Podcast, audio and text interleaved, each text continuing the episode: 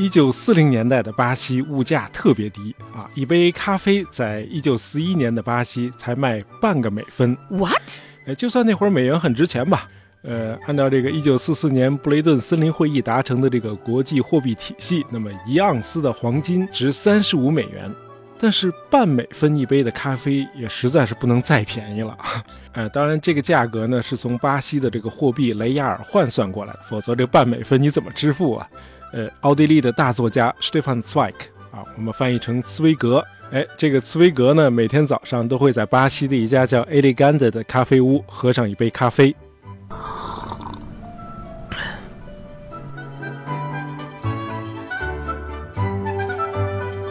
呃，茨威格这个名字呢，大家可能并不陌生啊。他虽然没有获得过诺贝尔文学奖，但是他仍然是一位世界文学的泰斗级大师。巴西呢，是茨威格和他妻子洛特在海外流亡的最后一站。此前呢，他们在英国和美国呢住了六年。那么，作为一位犹太裔的作家，这个茨威格应该是很喜欢巴西的啊。在巴西，不同的种族之间的交往呢，没有任何的敌意，在这儿人们都没有这个种族论这个概念，呃，因此呢，很适合茨威格这样的流亡者在这生活。这样呢，一九四零年，茨威格就和他的妻子移居到了巴西，呃，住在一座叫佩托波利斯的小山城。从这儿呢，越过这个郁郁葱葱的棕榈树的这个树冠，你可以眺望到山下的大都会里约热内卢。呃，那茨威格早上喝咖啡的地方呢，就在他的住处的马路对面。那么从咖啡屋回来，这个茨威格就继续创作他的中篇小说《象棋的故事》。那读过这篇小说的朋友都知道啊，这是一部艺术感染力极强的作品，呃，心理描写的功力，简直是出神入化。那没看过这小说的朋友呢，建议还是去看一下啊，绝对让你欲罢不能。好，那结束了上午的文学创作之后，茨威格两口子呢就共进午餐。他们的午餐很简单，通常就是一些鸡肉、米饭和豆类。那么午饭后，两人会下一盘象棋，下完棋呢就出去散步。哎，他们通常会走得很远。避开小城的主要街道，走上一条布满野花和小溪的山路。呃，散步回来之后，茨威格继续工作，两个人过着很规律的生活，就这样日复一日，月复一月。那么，直到一九四二年二月的一个中午，两口子双双服毒自杀。这年呢，茨威格六十岁，他妻子三十三岁。呃，这事儿刚发生的时候，很多人都不能理解。呃，和那些走投无路的流亡者相比，这个茨威格的经济状况相当的好，可以说是衣食无忧，而且又生活在一个风景如画、热情好客的国度。啊，他也没有停止创作，那怎么会突然决定要了断自己呢？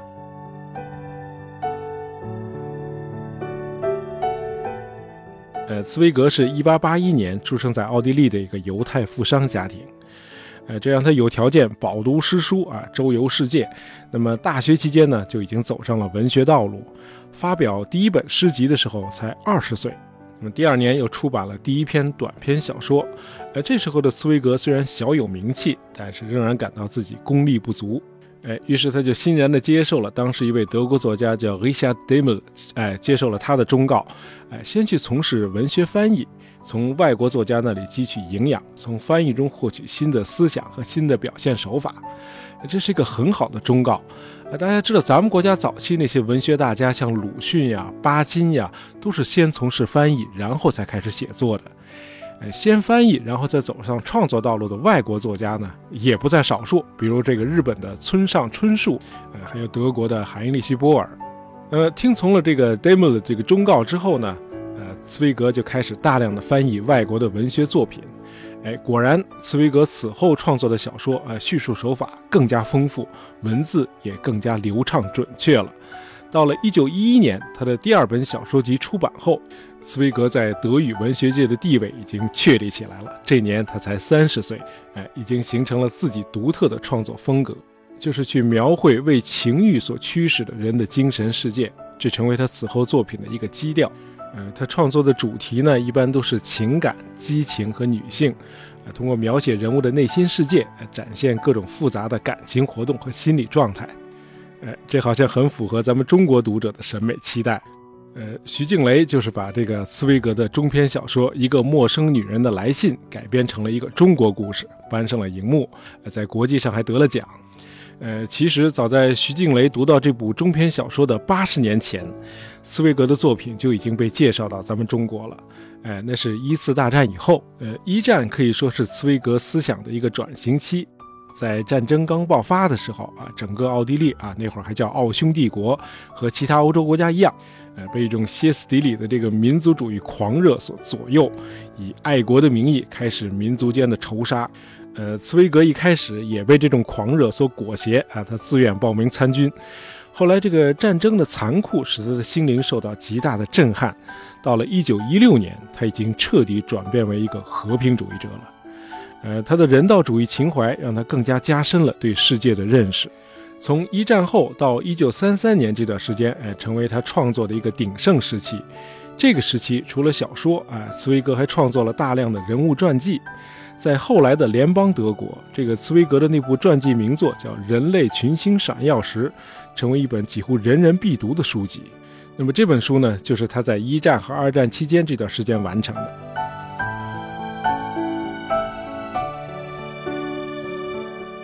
呃，在奥地利的萨尔茨堡啊，有一座山叫 Kapuzinerberg。那么一战结束后，茨威格在这座山上买了一幢别墅。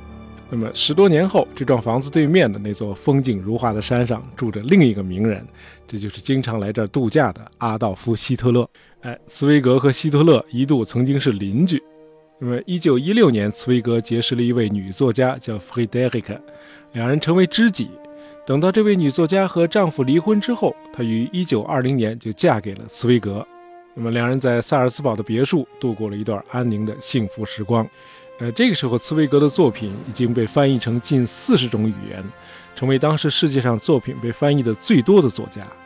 有一天，苏联的一个出版社给茨威格写来了一封信，提出准备出版他的作品的俄文版全集，呃，就问茨威格是否同意由高尔基给这部全集写一篇序言。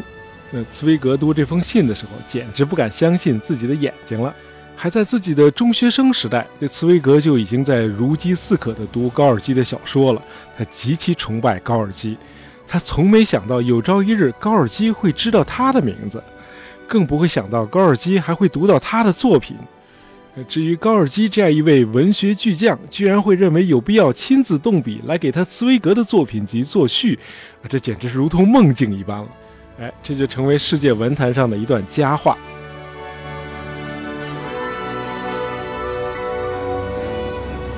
那么另一件有趣的事儿发生在意大利。大家知道，最早的法西斯政权不是在德国建立的，而是在意大利。那么，一九二二年，墨索里尼领导的法西斯党发动所谓的罗马进军，夺取了政权。那墨索里尼呢，就当上了意大利的首相。呃，这哥们一上台就大肆的镇压反对党。那么，有一位意大利的医生，因为同情社会党，就被法西斯的秘密警察逮捕，然后被判处了十年徒刑。那么，这位医生的这个年轻的妻子呢，就非常的着急，他就来找这个茨威格，希望茨威格利用自己的影响，联合欧洲文学界所有的名人一起抗议，促使法西斯政权减轻对她丈夫的判决。那茨威格呢，考虑了一下之后，就对这位女士说：“啊，出于民族尊严，任何一个国家都不会在外界的压力下改变自己的决定的。这种抗议呢，只能帮倒忙。”那茨威格当然不是不帮忙了，相反，他用坦诚的语气给大独裁者墨索里尼写了一封信。那么在这封信里，茨威格呢就请求墨索里尼对那位医生减刑，哎，哪怕是把十年徒刑改成将这对夫妻一同流放也好啊，至少两个人在一起。呃，令茨威格大感意外的是，四天以后，意大利公使馆来信说，墨索里尼阁下接受了您的建议。不久，茨威格又听说那位医生已经被完全赦免了。呃，之后，意大利有一位政府官员向茨威格解释了这件事儿。墨索里尼阁下是您忠实的粉丝，他非常的欣赏和推崇您的作品。哦，哎，虽然大独裁者墨索里尼推崇茨威格的作品，但这并不意味着所有的法西斯都是他的粉丝。呃，一九三三年，也就是纳粹在德国上台的第一年。茨威格的作品就已经被列入应该被焚毁的书籍目录了啊！这个目录叫 List der Verbrennungsbücher。这个纳粹认为应该被焚烧的这个书单上罗列了三百万册图书，哎，这算是人类文化史上的一次浩劫。呃，这件事最可笑的是，呃，茨威格那部描写贵族艳遇的中篇小说《火烧火燎的秘密》，呃，也被列为禁书。理由是这本书被认为是在影射1933年纳粹阴谋策划焚烧柏林的国会大厦，哎，就是所谓的国会纵火案。哎，你不是影射，你为什么起名叫《火烧火燎的秘密》啊？你不就是暗示我们在偷偷放火吗？但是这部中篇小说在1911年就出版了，在1911年这个星球上还没有纳粹党呢。哎，就这么可笑。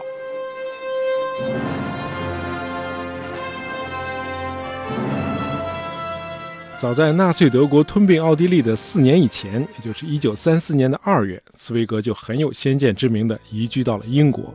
那么一开始，他妻子弗里德里克仍然留在奥地利啊，因为他们的房子还没有卖掉。那么弗里德里克就为丈夫找了一位女秘书，协助他在伦敦写作。那么事后证明，这不是一个明智的举动。那茨威格呢，和女秘书洛特就相爱了。那么到了一九三八年，茨威格就和妻子弗里德里克友好分手。啊，那位女秘书洛特就是茨威格的第二任妻子。一九四二年二月二十三日，和茨威格在巴西一同服毒自杀的，就是这第二任妻子。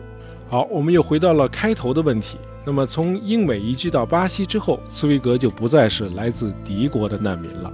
啊，虽然他是受纳粹迫害的犹太人，但是呢，他毕竟是来自奥地利。那么，在当时盟国的眼里，奥地利就是纳粹德国的一部分。那么，在巴西呢，大家没有敌国这个概念。巴西这个国家呢，气候宜人，当地人呢也都很友好。这个马路上永远是热热闹闹的啊，就好像一年三百六十五天都在过狂欢节。而且茨威格也谈不上孤独啊，他和欧洲文化界的那些朋友们一直保持着密切的通信联系。那到底是什么驱使他走上绝路呢？哎，还是他的文学。呃，茨威格可以说是为文学而生的，文学让他走上了人生的巅峰。那现在好，他的作品再也不能用他的母语德语出版了。那么他以前的作品啊，三十多年的耕耘，现在全都被视为犹太垃圾，统统给烧掉了。在他那本自传《昨日的世界》里，我们看到啊，他把欧洲看作自己的精神家园，而在一九四二年，他这个精神家园几乎完全臣服在纳粹的铁蹄之下了。就是说，在他这个精神家园，他再也不能用自己的文字去影响人们的思想，去触动人们的感情了。那么，就在他自杀的前几天，又传来了新加坡被日军攻陷的消息。可以说，这个噩耗呢是接二连三的传来。那么，我们不难想象，在巴西小镇的那家咖啡屋，凝望着清晨雾气沉沉的热带雨林，茨威格是怎样万念俱灰的。七十多年后的今天，那家叫 Elegante 的咖啡屋仍然在营业。呃，如果你也是茨威格的粉丝，那么去巴西旅游的时候可以进去感受一下。当然，现在是不可能买到半美分一杯的咖啡了。